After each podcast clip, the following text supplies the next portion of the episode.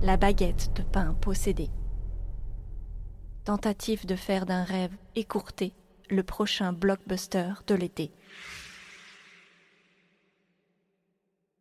Bon, alors j'ai un début de concept qui est intéressant, mais maintenant il va falloir vraiment le dérouler comme il faut, trouver de la consistance un peu dans toute cette histoire, et puis euh, construire le film surtout.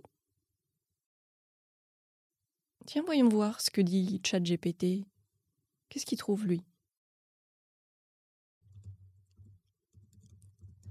Imagine un film d'horreur avec une baguette de pain possédée, tueuse, l'esprit qui possède la baguette est celui de Marie-Antoinette. construit la dramaturgie du film en trois actes avec un climax. Alors, voyons voir. Donc, ce qui me propose, titre du film, La baguette maudite. Ouais. Acte 1, le retour de Marie-Antoinette. Le film s'ouvre sur une boulangerie pittoresque dans un petit village français. Ouais, c'est un peu cliché. Hein. Un boulanger découvre une vieille baguette de pain poussiéreuse dans le grenier de sa boutique. Euh, c'est pas hyper hygiénique hein, dans cette boulangerie. Enfin, bonjour les charançons et compagnie, quoi. Euh, si t'as des, des vieilles baguettes euh, poussiéreuses dans ton grenier, pose-toi des questions. Enfin, que fait le service d'hygiène, quoi? Alors, ignorant sa véritable origine historique, il la nettoie et la met en vente. What?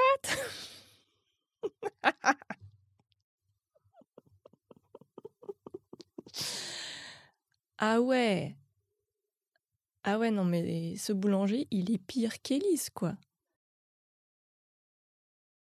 Non, mais il nettoie la baguette et il la remet en vente.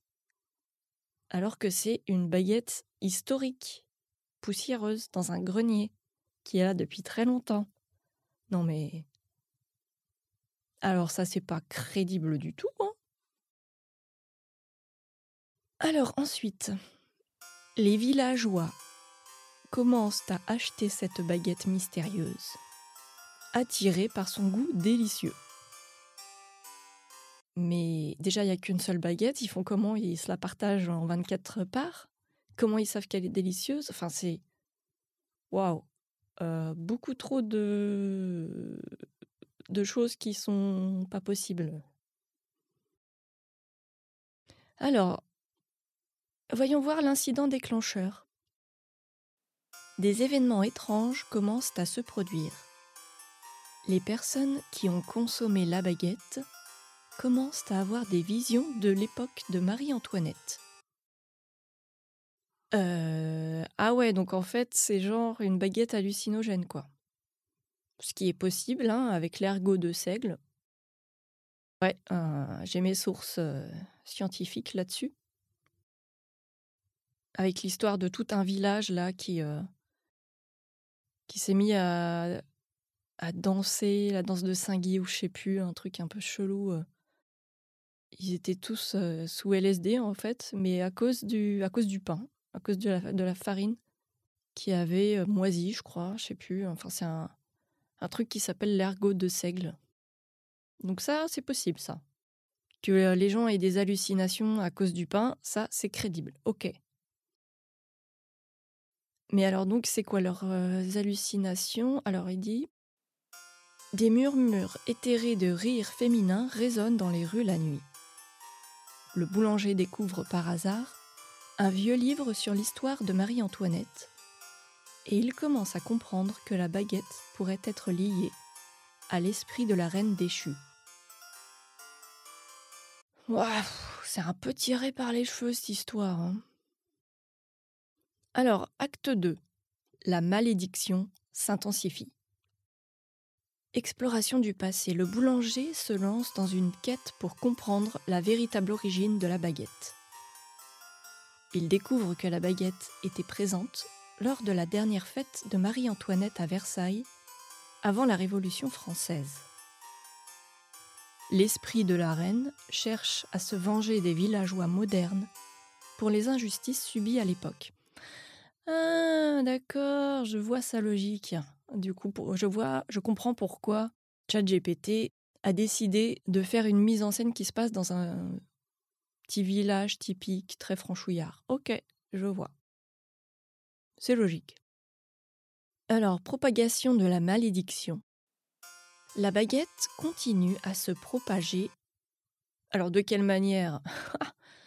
Euh, Est-ce qu'elle fait des petits euh, Qu'est-ce qui se passe? Est-ce que euh, ce qui pourrait être un peu crédible, c'est qu'il y ait des gens qui s'amusent à faire du levain à partir de cette baguette originelle pour faire d'autres baguettes. Donc là, ouais, pourquoi pas. Donc la baguette continue à se propager et de plus en plus de villageois sont touchés par la malédiction. Des visions terrifiantes de la guillotine et de la vie de cour hantent leurs rêves. Ok, donc ça part sur un Freddy Krueger, quoi. Certains commencent à montrer des signes de possession, parlant dans la voix de Marie-Antoinette. Ouais. Bon, en même temps, qui connaît la voix de Marie-Antoinette? Personne. Donc euh, bon, bof, bof. En fait, ça n'a rien d'effrayant que tout d'un coup des gens se mettent à parler avec la voix de Marie-Antoinette. hein. Franchement, ça fait pas peur du tout. Acte 3. Confrontation finale. Bon, là, j'ai plus le temps. On verra la suite du film imaginé par ChatGPT au prochain épisode.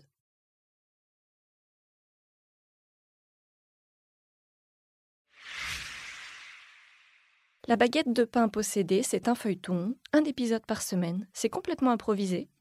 Euh, je ne sais pas du tout comment ça va évoluer, mais ce qui est sûr, c'est que c'est parti pour durer. Je compte sur vous pour me suivre dans cette aventure.